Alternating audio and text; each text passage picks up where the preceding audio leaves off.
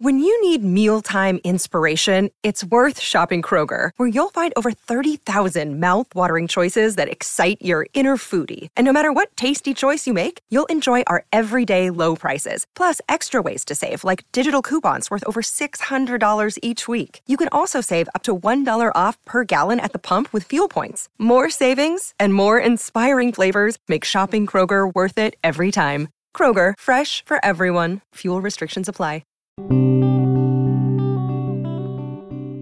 This is First Draft, a dialogue on writing. I'm Mitzi Rapkin. This is a show about craft, the writing life, and the themes that are present in a writer's work. Every interview is a journey. I don't really know where our conversation is going to go, but I do know that it's fascinating every time. In one way or another, we seem to get around to what it means to be human and how, through craft, that idea is articulated on the page. Thank you for joining me on this literary pilgrimage into the mind of one writer at a time. My interview today is with Ada Limon, author of the poetry collection The Hurting Kind. I think really The Hurting Kind for me was about those of us that are tender to the world, that are receptive and porous to the world around us. We'll be back with Ada Limon after these essential words.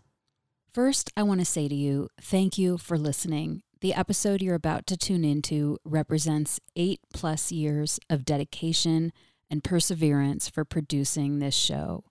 In addition to conversations that go into depth about a writer's work and obsessions, this show and every interview it features aims to embody the values of honesty, vulnerability, curiosity, and connection.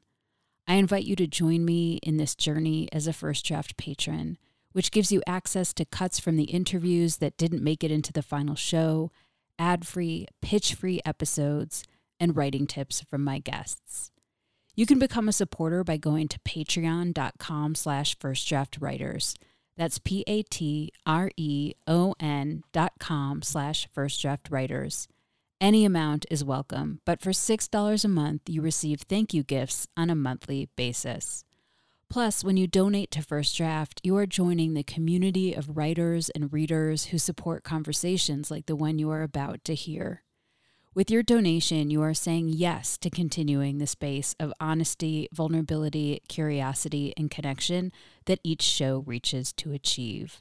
You are the scaffolding that holds up this platform that shares the insights and challenges of the writing life. So please go to patreon.com slash firstdraftwriters.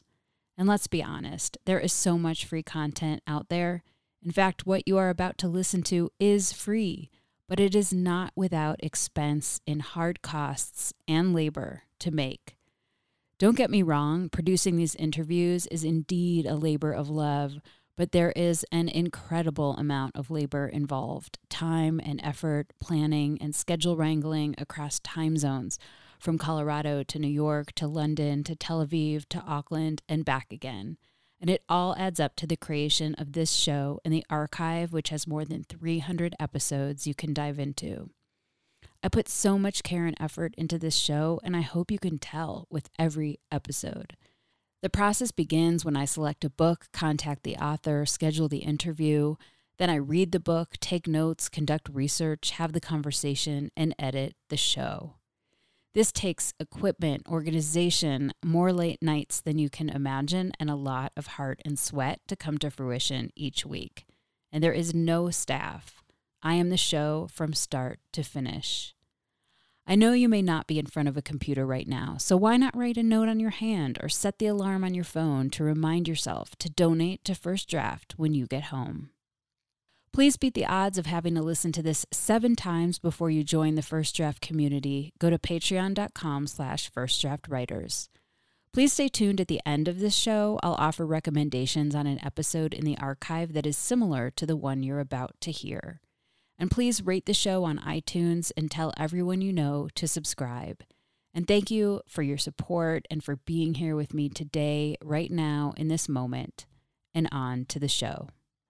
My guest today is Ada Limon, the author of six poetry collections, including The Carrying, which won the National Book Critics Circle Award, and Bright Dead Things, which was named a finalist for the National Book Award, the National Book Critics Circle Award, and the Kingsley Tufts Award. Limon is the recipient of a Guggenheim Fellowship, and her work has appeared in The New Yorker, The New York Times, and American Poetry Review, among others. She is the host of the weekday poetry podcast, The Slowdown. Her new collection is called The Hurting Kind, which explores the natural world and our place in it, our human sensitivities and frailties, where our power lies, and how we excavate memory to inform our present. Throughout the collection are interrogations that linger on the idea of being seen, how loss shapes us, and how family structure makes us stronger. We began the discussion with Ada Limon talking about the words of the title, The Hurting Kind. It was interesting. Um, the title was hard for me to come up with because it seemed I was really drawn to the hurting kind as a title, but I was also a little terrified of it because it has the word hurt in it. Um, and I, this book, I think, has so much hope and resilience and beauty in it that I was worried that labeling it with that hurt would be, I don't know, doing a disservice to the other poems that speak or lean into the light. But I think really the hurting kind for me was about those of us that are tender to the world, that are receptive and porous to the world around us, and our understanding of that reciprocity between the earth and the human animal. And I wanted to kind of pay homage to the ancestors that came before that have been that kind of porous person, um, those kind of porous people.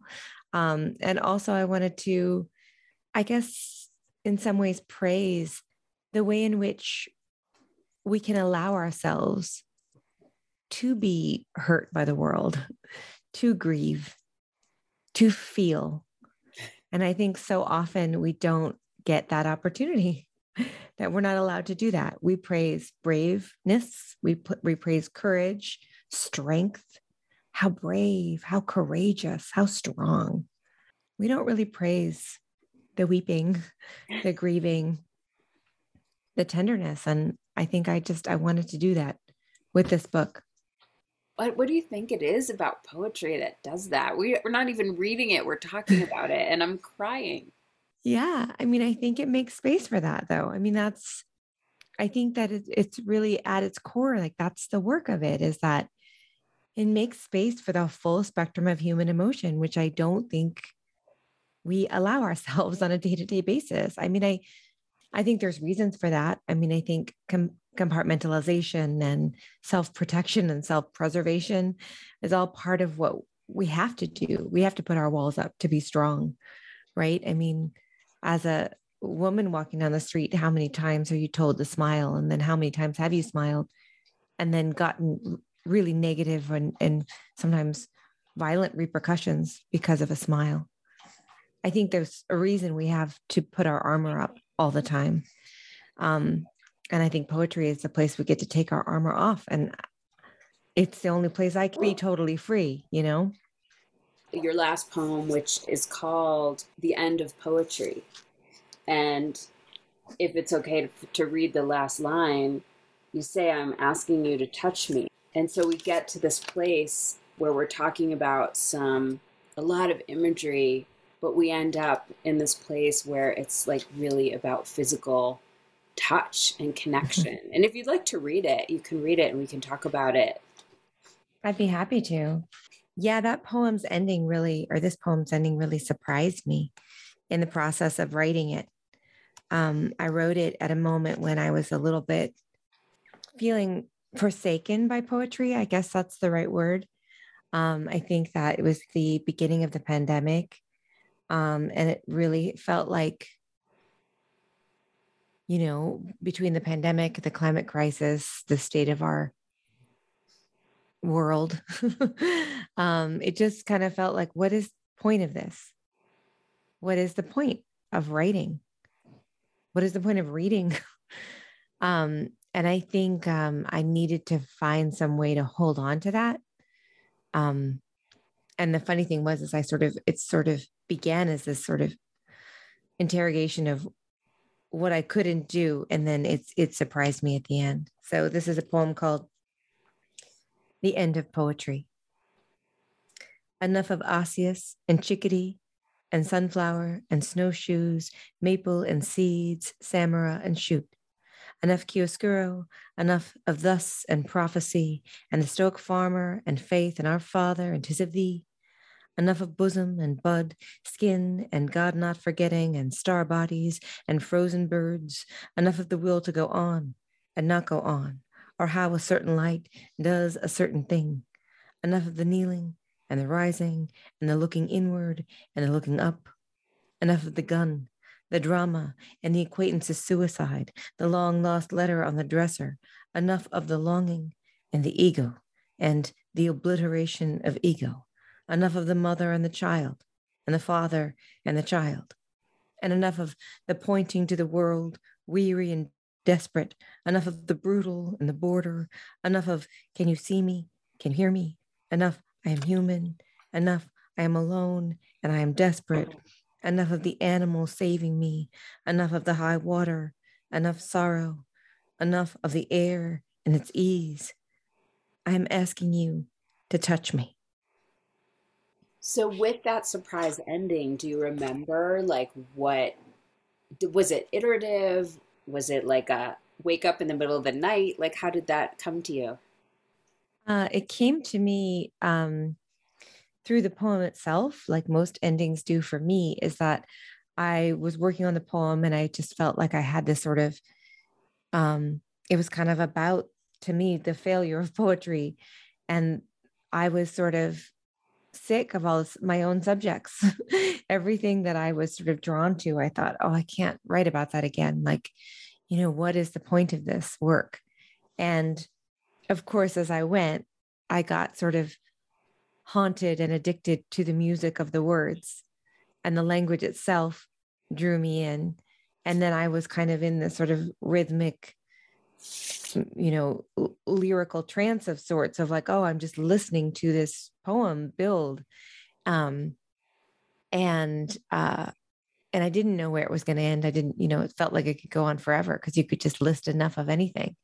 And then um and then i realized that that that was really the response was that sometimes poetry isn't enough right? You know we want we want it to be enough. It is so much. But at some point sometimes we want physical touch. We need a hug. We need companionship. We need a friend. Um, we need a human connection. Um, and i think that that surprised me because i didn't expect that that that would go in that direction. And is that idea of human connection partly what also fueled the the poem the hurting kind? Because you were you were talking about you know the the title and that you know basically that this idea of vulnerability but also about the world, the natural world. But that poem comes back so much to your ancestors. Yeah. Thank you. Yeah, The Hurting Kind is the sort of anchor poem in in the book and um for me it's really about honoring ancestors, particularly my grandfather. And um I wanted to it took me a really long time. I think it took me 2 years to finish that poem. Um maybe 3 and um, I kept editing it and and trying to figure out what I was doing with it. I also could not figure out how to end that poem. So I think the ending is sort of a, a surrender to its endlessness. um, but I uh, I really wanted to try to examine what it is to grieve and to lose someone and the sort of absurdity of death I think we don't talk about that very often. Like we we talk about, you know, I'm so sorry you lost someone and and how hard that is.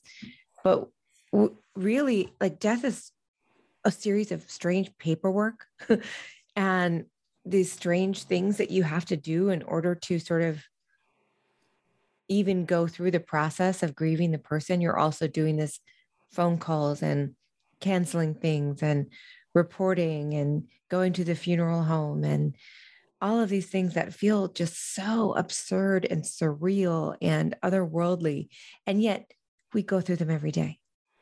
And um, I think I've always been really curious about how it is that we handle all of these things. I just, I'm always sort of overwhelmed by the fact that human beings go about our lives and do all of these things. We, you know, we go, we stop by the funeral parlor, we pick up flowers, we make arrangements and and at the same time you know we're, we're grieving a whole human life inside of us and i'm just uh, i wanted to pay homage to that but i also wanted to really recognize him and then the love between him and my grandmother who had been married you know for so many years that um i i just i was so curious as to for what it was for her to lose someone that she you know she's now um 97 and um they were married when she was 18 um and so you know they their togetherness their story their love story was is epic. It is epic. Um and so i wanted to also uh honor that too so the poem really is about um there's a there's a line in the poem that's about you know you can't sum it up a life and um i think it's trying to do that it's really trying to recognize that you can't sum it up. and so when someone goes, we, you know, we we fail and and attempt at um, elegies and eulogies, and we do the work of obituaries and all of those things, you know, but nothing we say really does the work of honoring that complete and full person because it's impossible.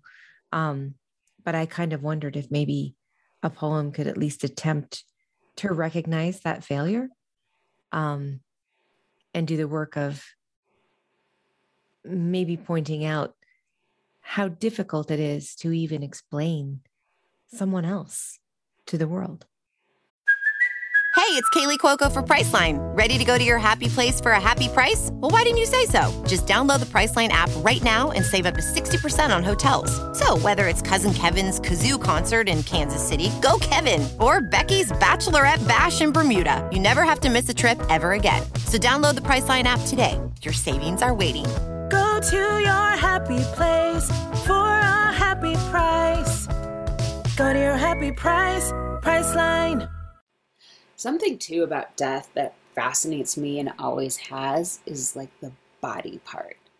Is that sometimes I think we, at least maybe in my heritage, I grew up Jewish and there's all these rituals around how you grieve.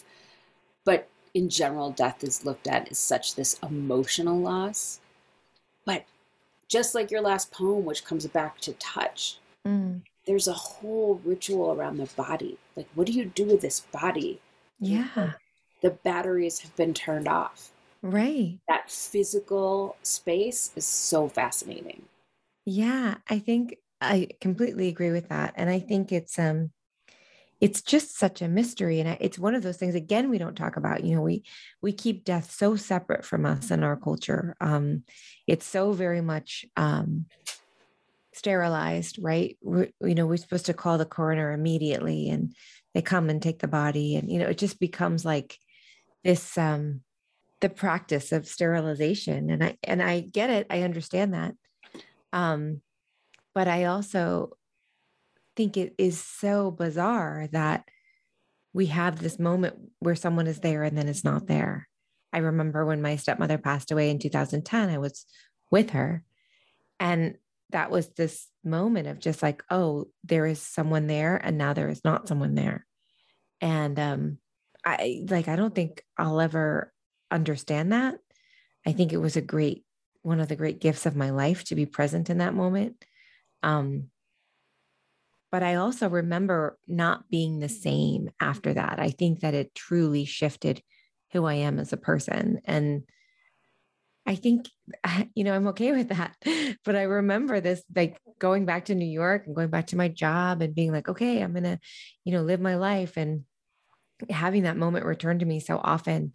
And then being on the subway and looking around and really having a moment of being like, oh, everyone is going to go through that.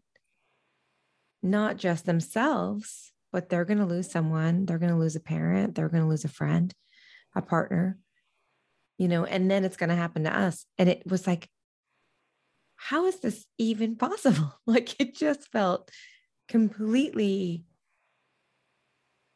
like it, it felt like it was all we should talk about all the time. I mean, it's all such a mystery. I mean, you could, if you really sat down and think of it, you'd probably get nothing done because you'd just be thinking about, like, first of all, like, how are we even going? You know, like, there's no battery pack. It's no. kind of amazing, like, this spirit, this energy. I mean, sometimes I'm just blown away. I mean, I think like I think to dedicate your life to poetry, I think is in some ways dedicating your life to wonder and curiosity. Um, at least for me, it is. But I think that there's a certain amount of, you know, that kind of deep looking, that deep attention that keeps us coming back to the same subjects, to the same thing. I'm staring at this tree right now, right outside my window.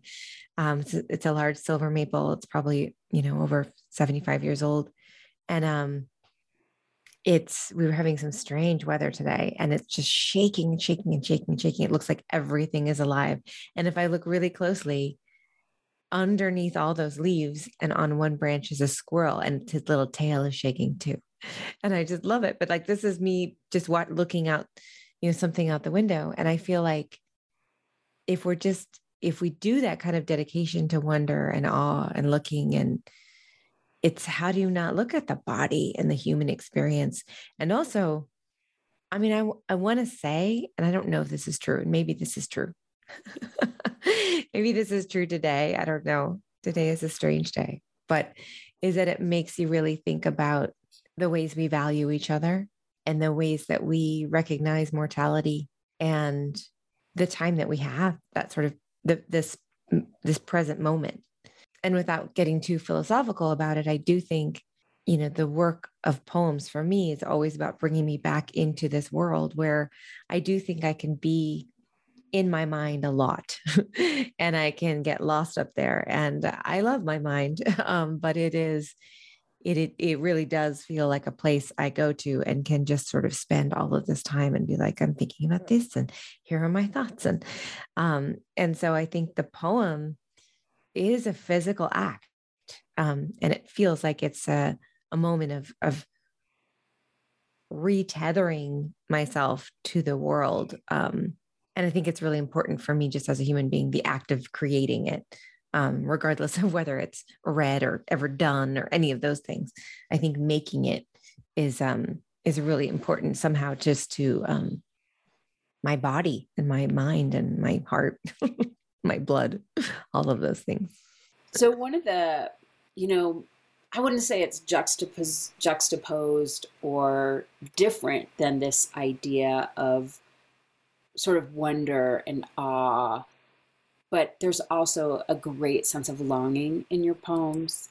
And I got this sense that this idea of of really being seen by the world, and that's mm. that's I, I actually think it's like a primal need. You know, if I was gonna edit Maslow's hierarchy, I would I would probably put being seen somewhere along the bottom with food and shelter.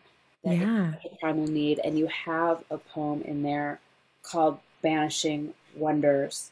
And you say in there, what is it to be seen in the right way? As who you are, a flash of color, a blur in the crowd, something spectacular but untouchable. So I wanted to talk about that, but also I that wasn't the only poem that that idea came out. Yeah, um, I love that you brought that up because I think it's really essential to this book. Um, and usually when I say this book, like whatever is my most like current project and the thing that I'm in love with is, you know, like, oh, right, these are my obsessions. So it's if it's the new book, it's because it's um that's what's on my mind. um, they're not separate. Um, I'm always like amazed that people can do that. Like, oh, this is something I worked on then, and I feel this way now. And I'm always like, no, I, they're all to me the same thing. But um, I, uh, I'm very interested in the idea of not just being, not just witnessing, right, but but being witnessed, being seen. And I think so often as an artist, we think our job is to look, and we just talked about that, like that deep looking, that deep attention. But I think as a human, what we also need is to be not just seen, but to be beheld, and i think that that that is like when that happens and when someone can do that for you or when you see an animal looking at you and it just feels like oh i am being witnessed as part of community.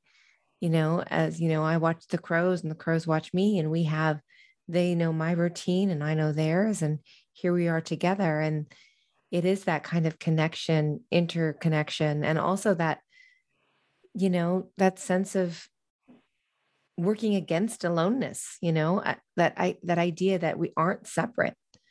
Um all of those things are at play in this book but i really being being seen and being witnessed and not always being the person to look and, and report and record but sometimes to be able to be received yourself i think is um is really important in as a human being as as a human experience what has your experience been of that? If I remember last time we talked, I think you you had worked in the magazine world in New York. And here you are a poet. You're the same person. I mean, obviously you've grown and changed.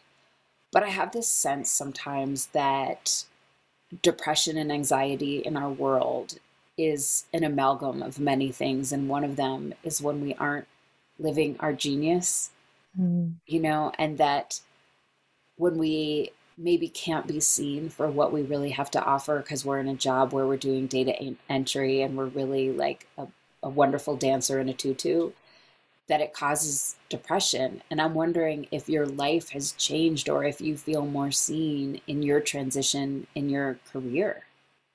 I love that you say that. I think that's so true in so many ways.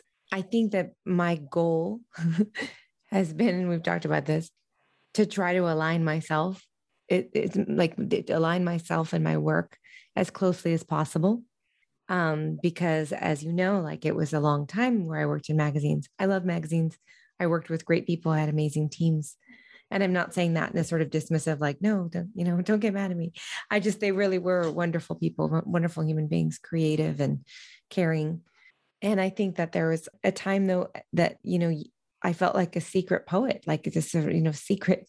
You hide yourself, you know, you hide your grief, you hide your most vulnerable self. And that's how we all have to live, right? Like that's, like I said before that, it's it's part of that self-preservation. It's like, okay, you can't just go to the tire store and get a new tire. And when they say, How you doing? You can't be like, well, you know, I had a crazy appointment this morning with the doctor and this happened and it really hurt and I cried a little. But, you know, like you just, you can't say that. You have to say, I'm doing great. How are you doing? Good weather we're having. You know, I mean, this is, that's life, right? That's what we, we sort of like, there's this sort of moment where it's the agreed upon you know courtesy that we allow ourselves to to move in the world with with somewhat of a um, guarded nature. Uh, but i think that the more and more i become more aligned with who i am and and just trying to be who i am on a day-to-day basis i do think i'm a happier person. I think i'm a more complete person I still have depression and anxiety, but I don't think they're as bad. Um, they feel to me like they come, for me, they come from circumstances more as opposed to from a deep sort of unalignment of the soul. So now it sort of comes from the outside and I can recognize it. And I mean, not saying that sometimes it doesn't come from the inside too. And I hear a voice in my head just being like, God, you're so wrong about everything. you're so dumb you know whatever it is that's my brain is saying and then you know i i i'm i'm better at being like no this is this is good and uh, this is a you know this is a good life and i think um that kind of pretending that one has to do to live in the world can be really hard. Um I don't know if it's lying, you know, but I do think there's a level in which not it's just that that split self all the time. Like okay now i get to come home and be who i am. And what a strange thing to have to live in the world and not be who you are. And so many people who deal with identity issues with gender eh, you know issues and eh, they they've spent their in their whole life being like i'm a split self. I am you know having this moment where i cannot be fully who i am. And I just think we have to be really careful with each other because so many of us have, are, are dealing with that and we don't know it. We don't always see it in the other person. We always think, you know, I'm sure you get this where people will say, like, oh, you seem so great or everything's fine. You know, there's this lot of like, we can put a good face on everything. And, you know, more and more so, it's like I kind of like, okay, if you, if you, if we want to put a good face on it, let's do it. But if we want to, you know, get into the nitty gritty, let's get into the nitty gritty. I know this makes me think like, what if we started a radical vulnerability circle and we committed to spend a month being radically vulnerable? And that when we mm-hmm. go to change our tires we actually answer honestly. Yeah. came back in a month and share our stories. What would we find? Yeah. Yeah. I mean it's it is a really interesting idea because the i have noticed that when you do it a little bit even just a little bit right um people will respond in a true way which is really beautiful and sometimes overwhelming, right? That's the other part is that if you can trust them with your true self and they feel like they can trust you with their truth selves, that that moment can be like, oh, right, life is very difficult. And here we are just getting this tire changed. But like, I'm so sorry that you're going through that. I'm so sorry you're going through that. You know, and that, I mean, that is, I think, in essence, the, the beauty of human connection and I think sometimes we just have to recognize it's also there, even if we're not saying it, right? There's something, there's, there's, so, there's something there. Yeah. And maybe sometimes we underestimate what is going on in other people that maybe we need to give them more credit so that we can have a more compassionate world if we were more vulnerable with one another. Another, but it's so precarious. It's very hard. It's very hard to have. I mean, um, I do this thing where I set an intention every day and I wake up in the morning and uh, I don't know about you, but I'm sure like you're you're a human being, so I'm sure it's the same where you just wake up and it's like the list of all the things that are happening, and you know you're kind of extricating yourself from your dream life and and pushed into the reality, and you're like, okay, what day is it? Where you know what's happening? Let's what do I need to worry about? Where's my anxiety? Where's my pain? It's like my brain. Just, and so I've started doing this thing where before I even kind of go into all of that, I'm like, oh, what's my intention for the day?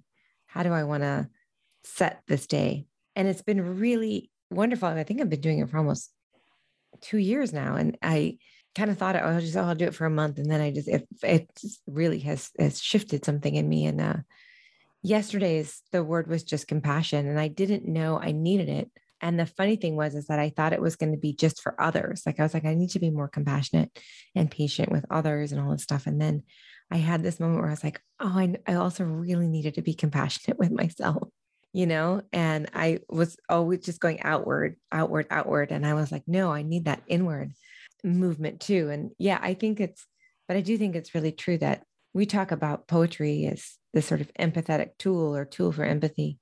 And I think sometimes there is that idea of what's going on within me is also going on within everyone.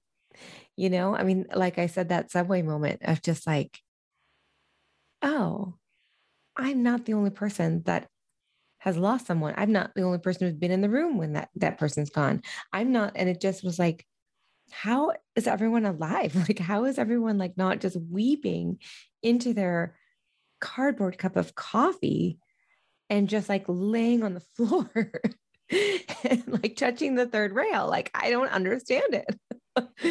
and it just was like, but it also gave me some kind of hope of like, oh, right.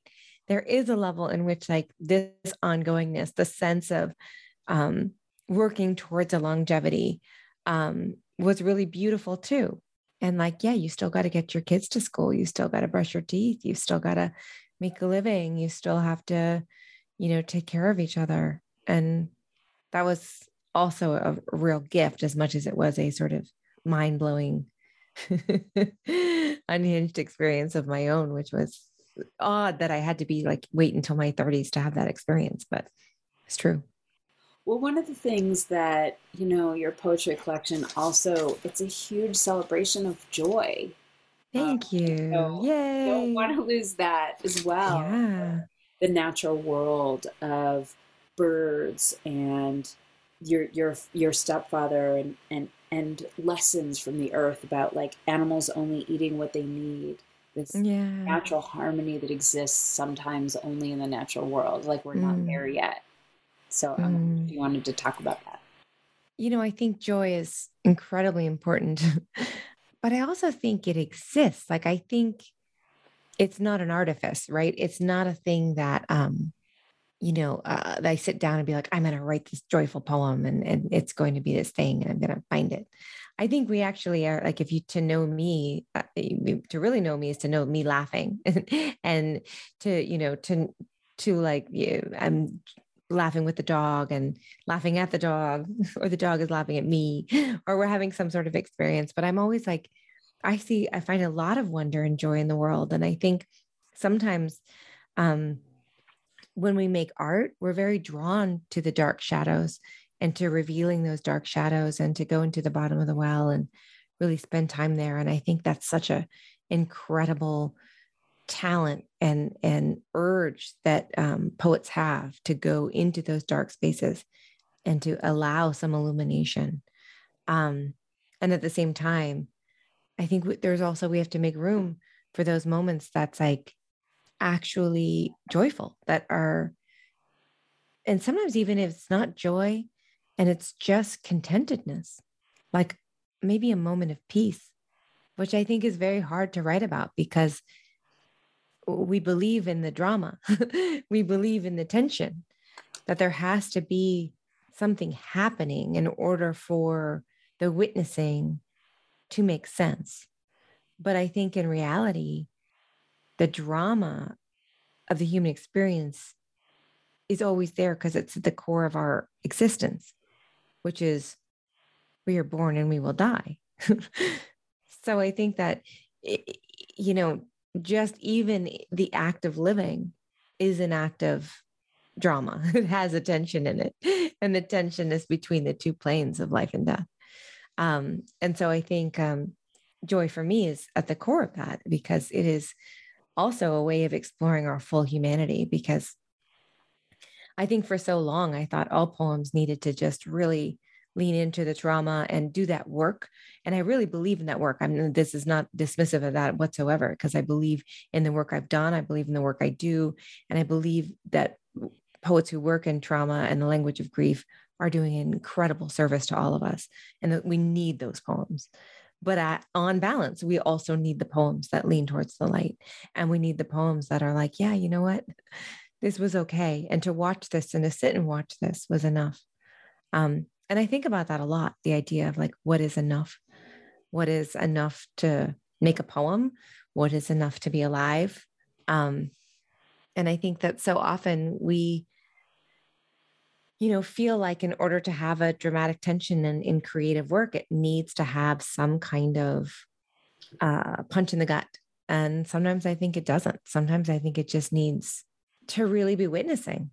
in your poem not the saddest thing in the world you have a line in there that says between the ground and the feast is where i live now is that basically everything you were just saying Yes, much more eloquently and succinctly. do you want to read that one sure, I'd be happy to. Um, I, I wrote this poem. And you know, it was interesting because this poem has a lot of different references to it, but I didn't want to make the references overt. And I'm not quite sure why, but it felt like there were so many things happening um, that I felt like I couldn't, I didn't want to do a disservice to any of those one things by sort of naming it all. So instead, I sort of stayed on the one event. Not the saddest thing in the world. All day, I feel some itchiness around the collar, constriction of living.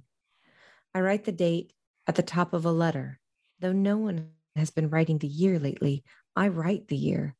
Seems like a year you should write, huge and round and awful. In between my tasks, I find a dead fledgling, maybe dove, maybe don't know to be honest, too embryonic, too see through and wee. I don't even mourn him, Just all matter of fact, like take the trowel, plant the limp body with a new hosta under the main feeder.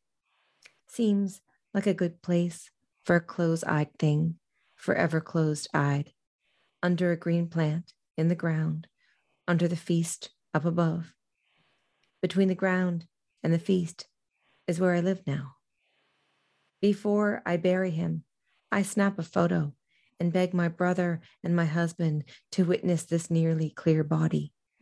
Once it has been witnessed and buried, I go about my day, which isn't ordinary exactly because nothing is ordinary now, even when it is ordinary. Now, something's breaking always on the skyline, falling over and over against the ground, sometimes unnoticed, sometimes covered up like sorrow sometimes buried without even a song. Is there anything else that you would want to share about writing that? The poem was actually written around the death of George Floyd. Um, you know, here we were in the pandemic, here we were with this horrific death.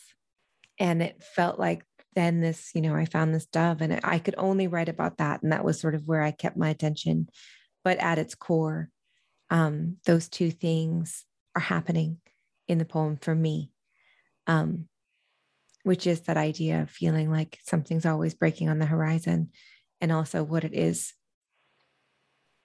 to witness that death that was so horrific and replayed over and over again.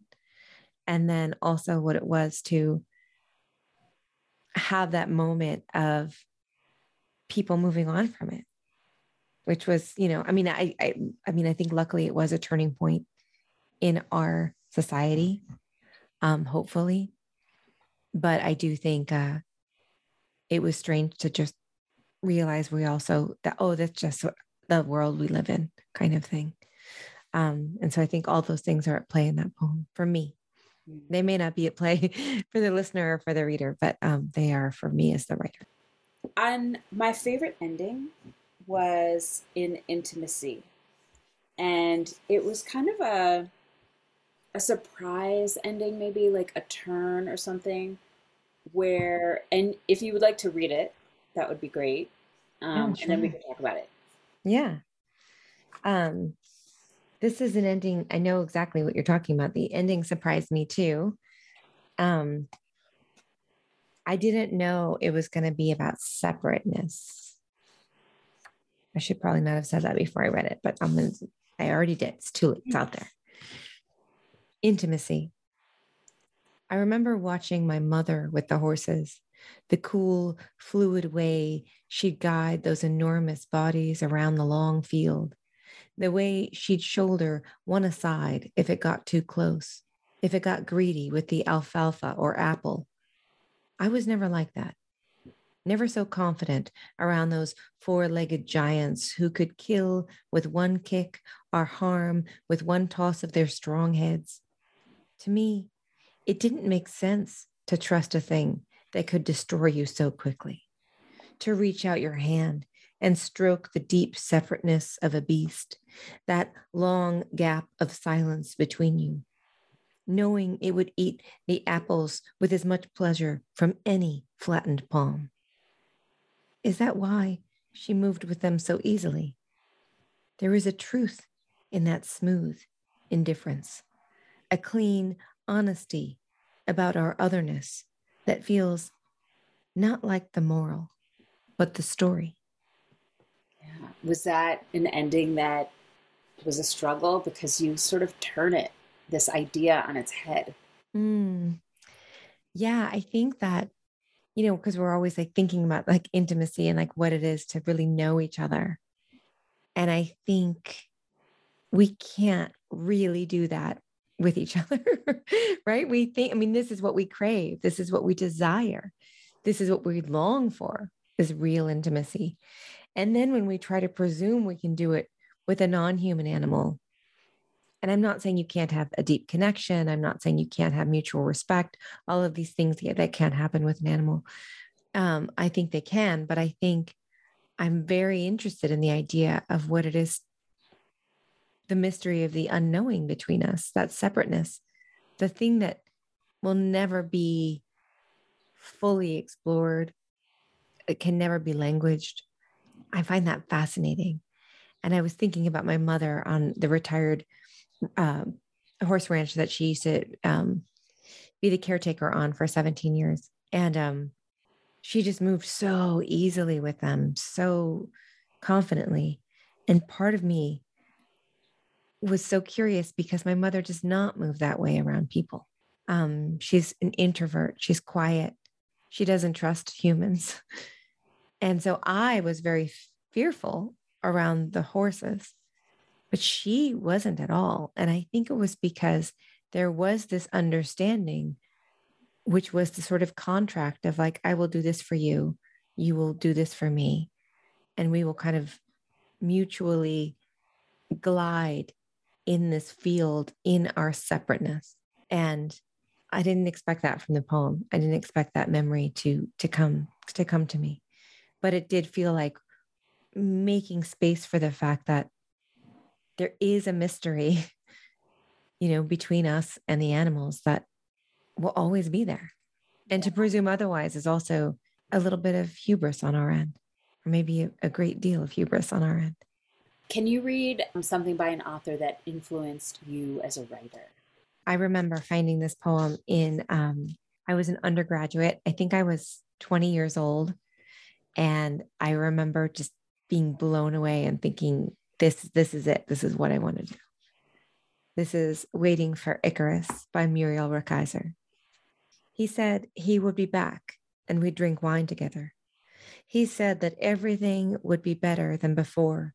He said we were on the edge of a new relation. He said he would never again cringe before his father. He said that he was going to invent full time. He said he loved me, that going into me, he said, was going into the world and the sky. He said all the buckles were very firm. He said the wax was the best wax. He said, wait for me here on the beach. He said, just don't cry. I remember the gulls and the waves. I remember the islands going dark on the sea. I remember the girls laughing. I remember they said he only wanted to get away from me. I remember mother saying, inventors are like poets a trashy lot. I remember he told me, I remember she told me those who try out inventions are worse. I remember she added, women who love such are the worst of all.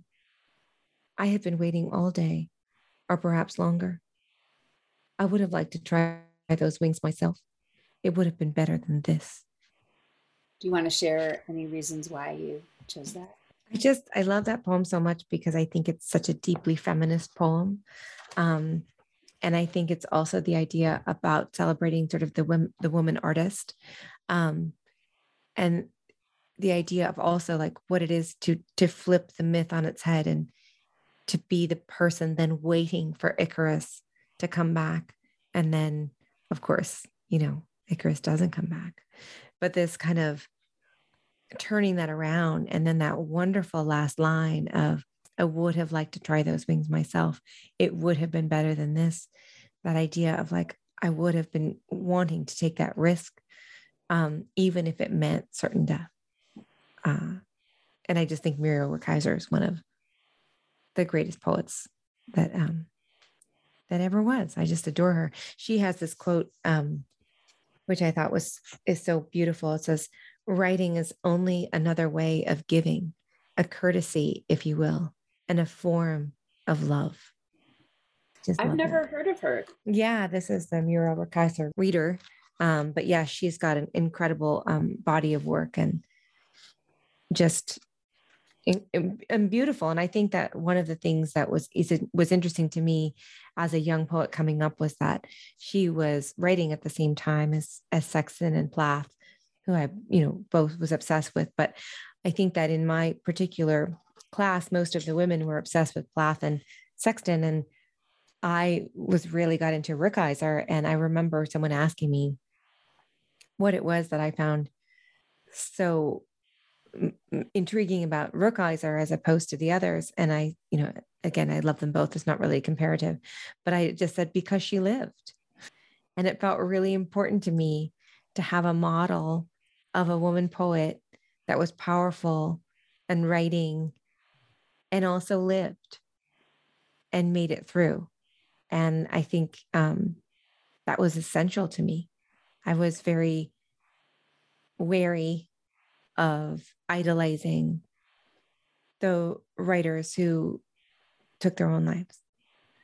And not because, you know, I, I don't deeply empathize with it, but it felt like there was a certain kind of danger in that um, for me personally. And so I was very interested in and curious to um, spend time with a writer who was interested in longevity and legacy and continuing on.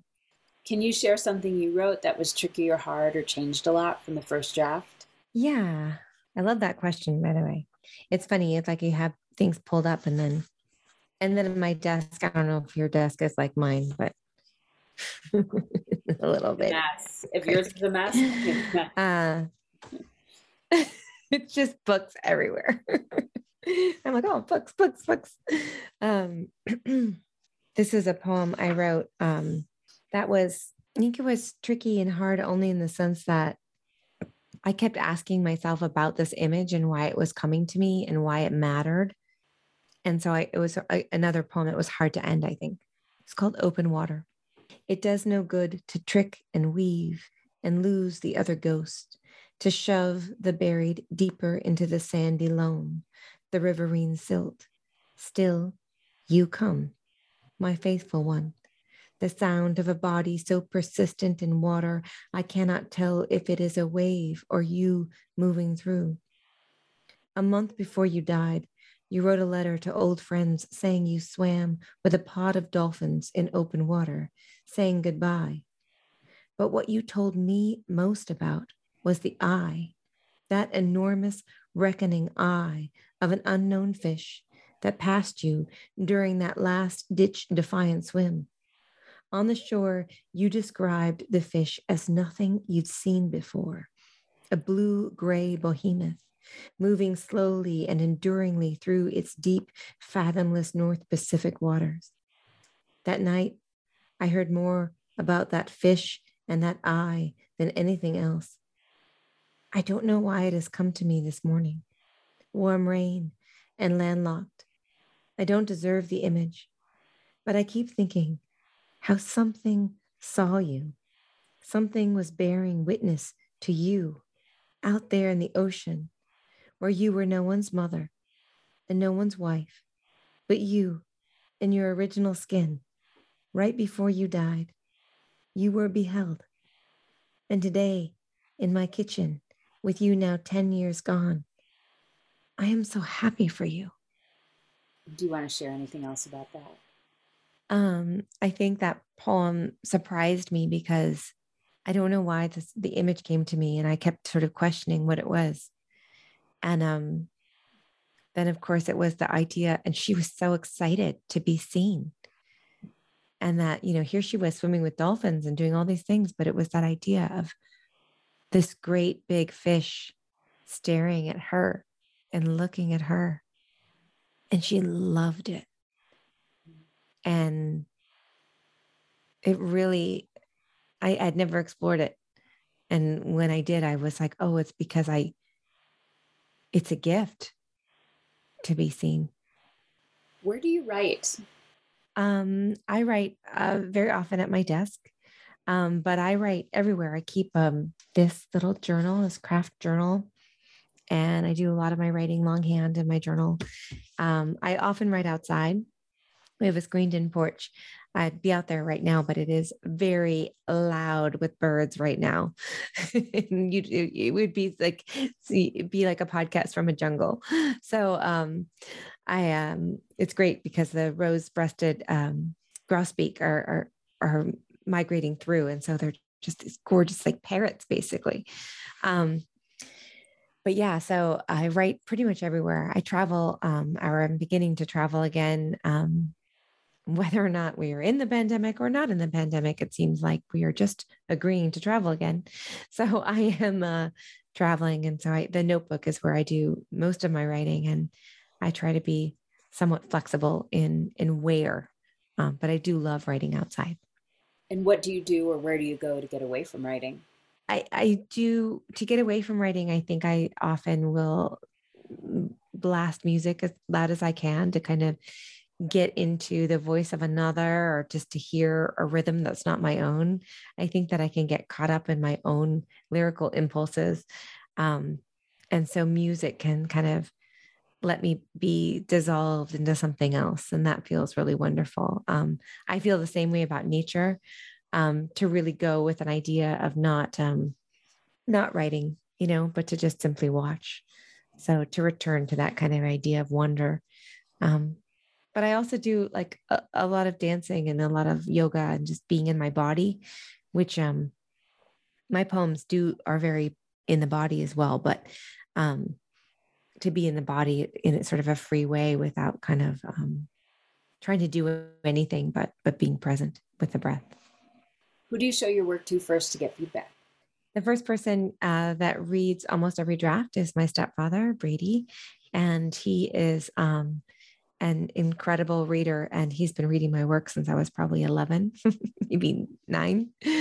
And, um, you know, he's someone that knows my work, knows what I'm trying to do, uh, trusts me, respects my writing, and has a light touch, a gentle touch, but has a has a way of of of guiding me, and sometimes has um has quite an extensive revision. And sometimes I don't take his his notes, and sometimes I do. But um, he's been he's been with me through the through the whole journey.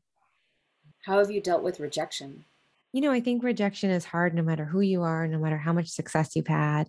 I'm lucky to have had, you know, right now we've got six books in the world and and lots of um, really beautiful publications in places. And I feel like that's such a gift. But I'll tell you that anytime a rejection comes, even now, um, it still hurts. And I think um, the biggest thing that I do now is just to allow myself to kind of feel that instead of trying to immediately shove it away and be like, oh, it's fine. Just be like, yeah, I'm kind of bummed about that, you know?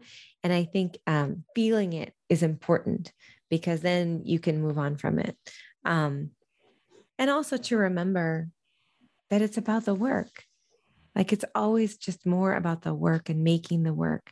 And that's the fun part. And if someone doesn't get it and doesn't love it and doesn't relate to it or doesn't publish it, that's okay. Like what you made and how it changed you. And, and when I say you, I'm talking about me. That's that's what I value the most. And it's the act of making that that keeps me coming back to the page, not not the recognition. And what is your favorite word? Well, like I was saying, I set these intentions. And so um, sometimes uh, when I was uh, reading your questions before, I was thinking I have a hard time because I don't think I have a favorite word. I think they shift. But uh, but I really today I really like the word release. Well, I like the idea of it being sort of both surrender and setting free. Thank you so much, Ada. I'm so appreciative. Thank you. Your wonderful questions were just really um, eye opening and a pleasure to spend time with. If you like today's show with Ada Limon, author of the poetry collection The Hurting Kind, check out my first interview with Ada, where we discussed her poetry collection Bright Dead Things.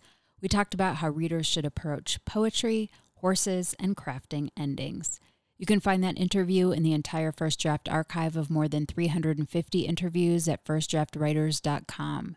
You can stay tuned to First Draft on social media on Facebook, Twitter, and Instagram. Just look for First Draft ADOW. You can email me at firstdraftwriters at gmail.com anytime.